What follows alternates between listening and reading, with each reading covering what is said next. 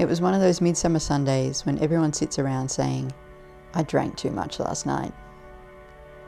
You might have heard it whispered by the parishioners leaving church, heard it from the lips of the priest himself, struggling with his cassock in the vestiarium, heard it on the golf links and the tennis courts, heard it in the wildlife preserve, where the leader of the Audubon group was suffering from a terrible hangover.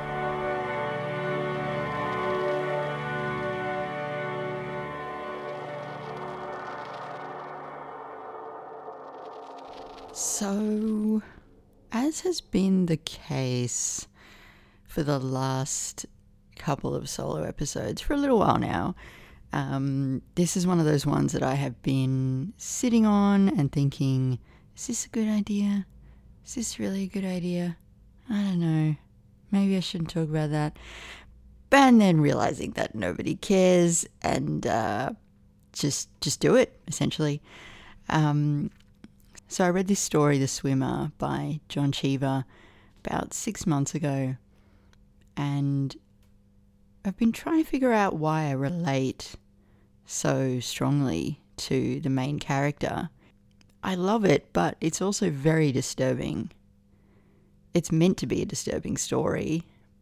It's a weird kind of magical realism thing where this guy wakes up one morning and decides what he's going to do that day is swim from where he is at a neighbour's house party all the way back to his house via all his neighbours' pools.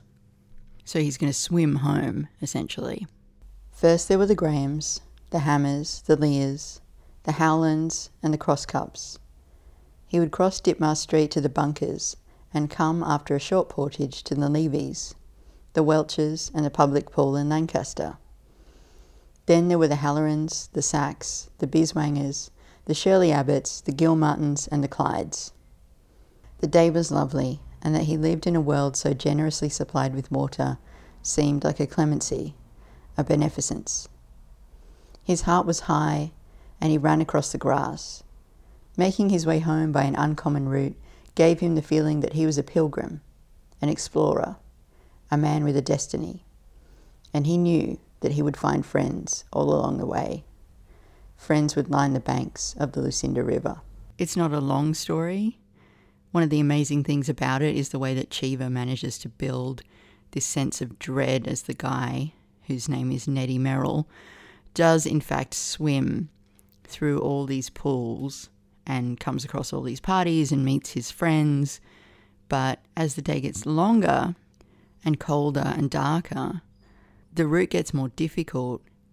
And this day that started so beautifully and so full of promise and excitement starts to change and become threatening. The seasons start to change around him. Beyond the hedge, he pulled on his trunks and fastened them. They were loose, and he wondered if, during the space of an afternoon, he could have lost some weight.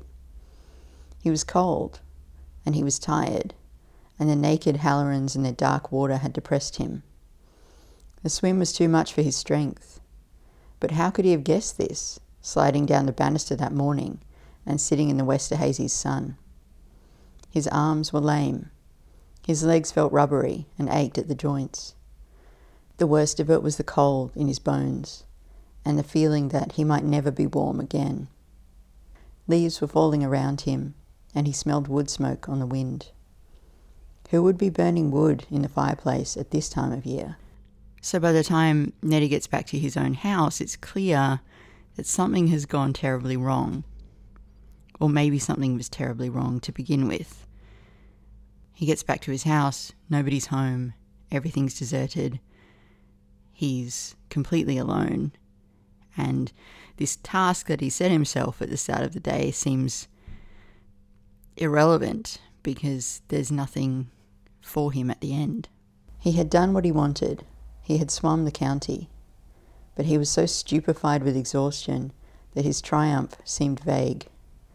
Stooped, holding onto the gatepost for support, he turned up the driveway of his own house. I was disturbed by this story. I was kind of disturbed by the idea before I'd even read it. I first came across it in Olivia Laing's book, The Trip to Echo Spring, which I think I've mentioned before. It's a really excellent book.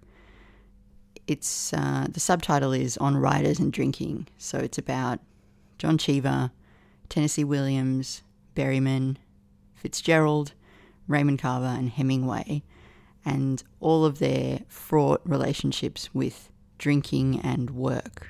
It's not as depressing as it sounds. It's exceptionally well researched and gossipy and interesting. It helped me understand why the National have that line I think I'm like Tennessee Williams, I wait for the click.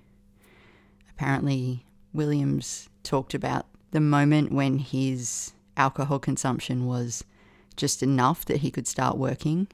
He said he was waiting for the, the click in the brain.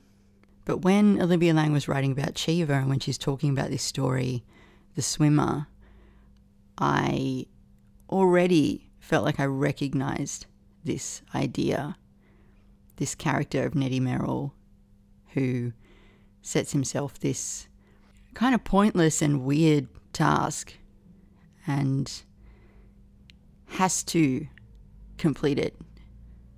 And I didn't put this word on it at the time, but since now that I've read a few other things, I think the way that I would categorize this character is this is the character of the obsessive. You're, you're obsessive. You're obsessive too, just not about the job. What helped me to see this was that recently I finally read Voss by Patrick White. Thanks to the encouragement of a friend, I would not have done it unless we had set ourselves this challenge that we were both going to read Voss. Uh, I'm so glad I've read it. It truly is incredible. I mean, you know, like hot take from Alice Allan, Nobel Prize winning uh, novel is actually pretty good. It's it's tough in parts for sure, but it's well worth the effort. I think, and I think essentially, if you haven't read it, it's essentially something like the Odyssey, but in the bleakest early colonial Australian setting, and it's a story of Voss and Laura who become bound together early on in the story, and they never really manage to extricate themselves from one another, even though they've really only had one moment of physical connection, of being in each other's space. And, you know, Cheever doesn't use the word obsessive, but Patrick White very definitely establishes who these people are by using that word to describe their behavior, and he uses it multiple times. When he talks about Voss as a child, he says he was fascinated in particular by a species of lily which swallows flies, and then he says, amongst the few friends he had, his obsession became a joke. He was annoyed at first, but decided to take it in good part. To be misunderstood can be desirable. Voss, who is this German explorer who's decided to take this party of misfits on a on a journey into the interior of Australia, uh, takes this guy Le with him. Le is the poet, and I mean, look, it's not going to surprise anyone to know that he has a particularly tough time. But um, yeah, when he's talking to Mesurier before they leave Sydney about their purpose, Voss is kind of thinking as he's talking to this guy, like, and looking at him and thinking about how sort of pathetic he is. And Voss thinks to himself, if I were not obsessed, I would be purposeless in this same sea. Later on, somebody who's talking to Voss about his journey says, Places as yet unvisited can become an obsession, promoting final peace or goodness. And then again, there's this squatter who they stay with for a little while, who says to Voss, Every man has his own obsession. Yours would be, it seems, to overcome distance, but in much the same way, of deeper layers of irresistible disaster.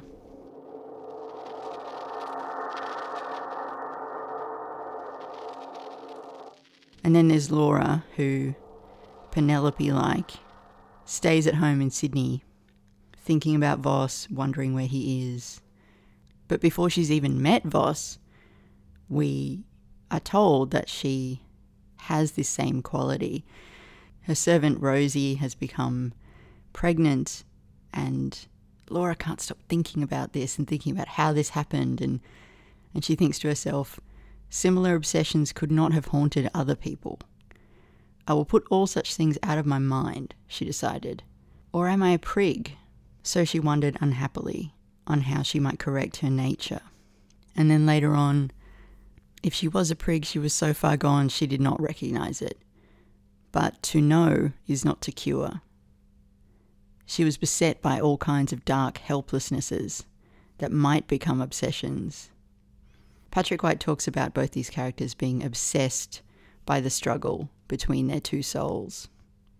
I've probably already spoiled too much of the book. I don't want to. I mean, it was written in 1957, so possibly I shouldn't be worried about that, but I think it's well worth reading if you haven't read it. I don't want to say too much about where these characters end up, but let's just say that obsession isn't a positive thing in Laura's case or in Voss's. And importantly, like Cheever, Patrick White doesn't see this as any kind of heroic quality at all. It's much more like these characters have a curse. It links them together, but it drives them to fairly miserable ends. And Janice was like weirdly jealous of him. Like, if I would blow her off to hang out with Kyle, she'd be like, Why didn't you call me back? And I'd be like, Why are you so obsessed with me? So then for my birthday. So, poets, of course, as in the character of Mesurier, they're not generally known for their mental stability. I mean, I've done an episode all about this before. Like, it's it's way too easy to come up with examples of the poet as nutcase. You can probably think of five to ten right now. It's hard to find counter examples, really, if you think about it, like historically speaking. And on the one hand, I think this is a really toxic and dangerous myth and a, a shitty way to think about creativity and our relationship to creativity. On the other hand, there's just a lot of examples of where it plays out. I've been reading this collection of essays on Gerard Manley Hopkins, and I love this line from Austin Warren, who says of Hopkins, the high pitch of his temperament made all his days abound in momentous decisions and crises. Thinking about all this too, I went back to my Keats. I feel like he also radiates this quality of the obsessive. And I found this poem that I think sums up the experience pretty damn perfectly. To a lady seen for a few moments at Vauxhall. Time's sea hath been five years at its slow ebb. Long hours have to and fro let creep the sand since I was tangled in thy beauty's web and snared by the ungloving of thine hand. And yet I never look on midnight sky, but I behold thine eyes' well memoried light. I cannot look upon the rose's die, but to thy cheek my soul doth take its flight. I cannot look on any budding flower, but my fond ear, in fancy at thy lips, and hearkening for a love sound, doth devour its sweet in the wrong sense. Thou dost eclipse every delight with sweet remembering, and grief unto my darling joys dost bring. Now, I don't really believe this poem. As in, I don't really believe that Keats, the person, actually had these feelings. But I do think the last two lines are just about perfect. Or the last two and a half lines. Thou dost eclipse every delight with sweet remembering, and grief unto my darling joys dost bring. This is not a good state to be in. This is not fun. There's nothing sweet about this. This is a state of mind where even when good things happen, they are soured and sullied because there's this other thing that is desired, that is needed, that feels essential, that is out of reach.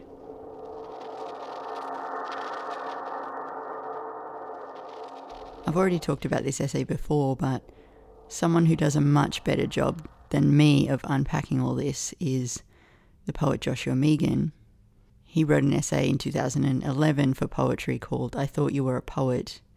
One of my favourite sections in the essay is where he says, By modernism, the greatest poets are like the villains in the old Batman TV show, each known for his or her own inimitable brand of eccentricity, whether it's Marianne Moore's tricorn, Cummings' typography, or Pound's broadcasting career. This is also the period when sane poets begin composing poetry reminiscent of schizophrenia, like these lines from Gertrude Stein Do I see cake? Do I do the reverse of acting? Yes, do I feel sensually deceived? Thoughts in mental suggestion, in increase of senses, in suggestion, senses deceptive, in in deception, deception, deception, deception, vanilla, lemon as lemon, vanilla as the beginning of in, in suggestion, suggestion, suggestion, suggestion of the suggestions as the beginning of in suggestion. A couple of paragraphs later, Josh admits that this isn't Gertrude Stein at all. And having done so a couple of times in the essay already, he says, I'm going to stop lying for effect now. He's making a case about madness, not obsession specifically. But looking at this again, it reminded me about a real Gertrude Stein poem that I suddenly could see in a totally new light. Gertrude Stein is exceptionally powerful. She has the power to deeply upset people. and this particular poem can make people very, very angry. And so I, I hesitate to include it because You've put your trust in me. You've got your headphones in. You're listening to me talk, and you didn't sign up for this. Uh, I know when I played this for Tom once, he said, This is why people hate poetry, which is something he said to me more than once. Just grit your teeth for a second, okay? Just, just have a quick listen to this. If I told him a completed portrait of Picasso, if I told him, would he like it? Would he like it if I told him? Would he like it? Would Napoleon? Would Napoleon? Would? Would he like it? If Napoleon, if I told him, if I told him if Napoleon, would he like it if I told him? If I told him, if Napoleon? Would he like it if Napoleon, if Napoleon, if I told him? This is the poem If I Told Him, a completed portrait of Pablo Picasso. This poem is very important to me. I'm certainly not the only person in the world who's into it either. It's inspired dance, a percussion tribute, an operatic tribute, which I think might have been a mistake, and a remix. Would Napoleon, would, would he like it? If Napoleon, if I told him, if I told him, if Napoleon. When I was first introduced to it, I'd never seen language used this way before. I really liked the idea that someone would try to create a cubist image using only words. I like its weird sense of aggression towards its subject. It's not a flattering portrait, if it's a portrait at all. But above all, I love Stein's reading. As someone who is sitting here this morning trying to record this and hesitating and going back and saying things again and doubting my delivery, listening to her, it's like she sounds so powerful she's so completely committed to what she's doing, even though what she's doing is arguably kind of ridiculous. I think this is part of what unsettles people. But then, in, in light of trying to think about this obsessive quality and, and where it lives and how it's expressed, I thought about this poem and I thought, well, that's it. That's what the obsessive exactly mind sounds like. Exactly and exactly. And do they do? At first exactly, to- first exactly, and do they just- do? The first exactly. And do But they do I- the first exactly, at first exactly, first as exactly, at first as exactly, presently as presently, as as that. presently. He, he, he, he, and just he, have to and do- he, and, and he, and he, There's and just he, one more. and, and, as, and, as he, and, as he, and he. He is, and, Is that what she he set out to do? Is she representing obsession? Is it her obsession with Picasso? Is it Picasso's obsession with his work? I know that when we went to see the Picasso exhibit at um, the NGV, I I came out feeling kind of ill.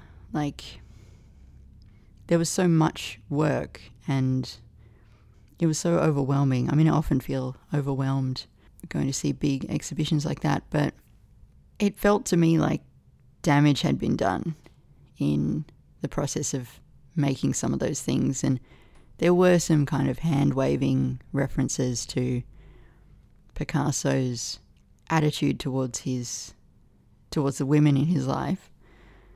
Uh, yeah, it it felt like the work had been made at a high cost. But I don't know if that's what Stein was trying to do with that poem. She probably wasn't thinking about obsession at all. But thinking about it in that light, I appreciated it all over again. And there's a difference between being obsessed and being motivated. Yes, there is. One of my early meditation teachers talked about this state that you can get into early on when you start sitting. It's sort of like a state of of temporary bliss. Essentially, it's this moment that can feel like you've already reached enlightenment, but actually, what it is is just the first instance of the noise of the mind subsiding.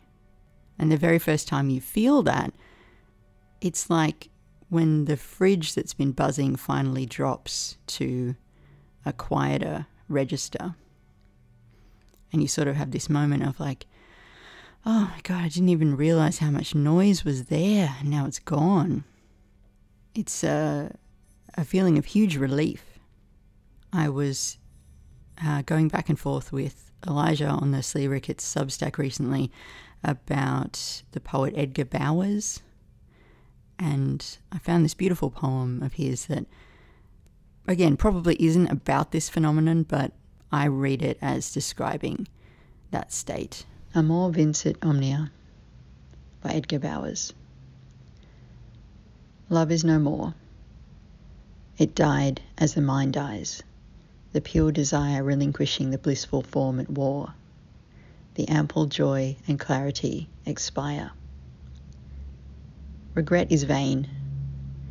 Then do not grieve for what you would faced the sudden failure of the past, the pain of its unwilling change and the disgrace. Leave innocence and modify your nature by the grief which poses to the will indifference, that no desire is permanent in sense. Take leave of me. What recompense or pity or deceit can cure, or what assumed serenity conceal the mortal loss which we repeat? The mind will change, and change shall be relief. So, this is all a long way of saying what I'm coming to terms with at the moment is a realization that a lot of my favorite things that I've made have been the result of letting this obsessive quality take over. I had to do this day long training course at work yesterday, one of those things that HR sets up and I was dreading it. I was like, I'm not, I'm just, I'm not going to be able to make it through. It's going to be so boring. I'll, I'll just, I'll have to jump out the window. Um, but it actually wasn't that bad because, yeah, the people I work with are not afraid to kind of ask hard questions and to not let the, you know, the corporate trainer guy get away with stuff. And so they were asking things like, you know, he, it was on communication, right? So they're like, he's like giving these strategies about how to have difficult conversations and they would be like well but how do i say no to my manager when i have all these deadlines and the deadlines won't shift? Or how do i give feedback to these colleagues when i really need to say something that's not positive or whatever? And what i love is like when the questions get real and unanswerable because really the problems that exist in a workplace in any workplace can't be solved by more work but that's often the answer that you end up getting.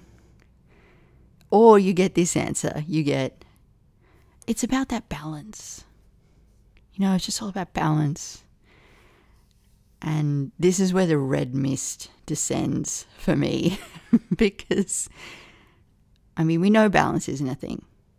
But even if we were to concede that, okay, balance at work is a reasonable goal, maybe, outside of that environment, when it comes to making something, when it comes to wanting to create something that is meaningful and worthwhile.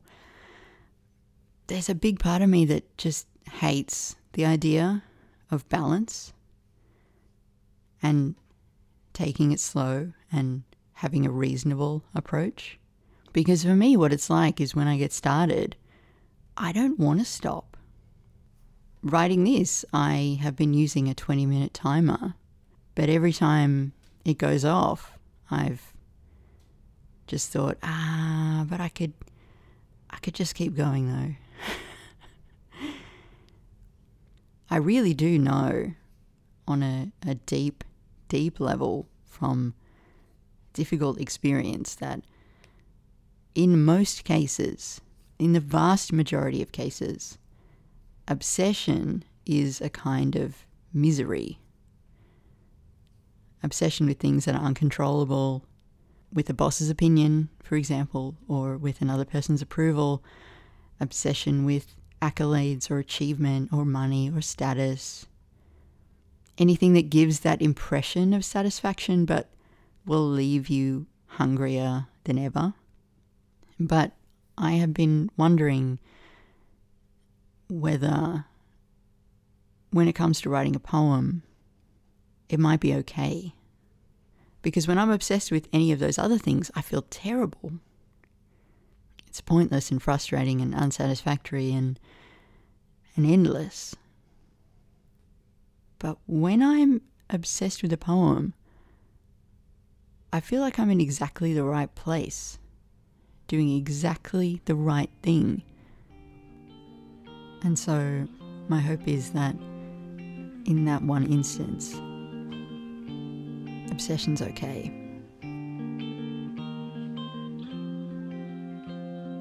Karen, take me to the nearest famous city, middle where they hang the lights. Where it's random and it's common versus common. La la.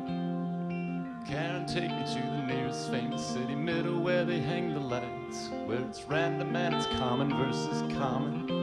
La la. I got 520s and I got a ton of great ideas. I'm really worked up.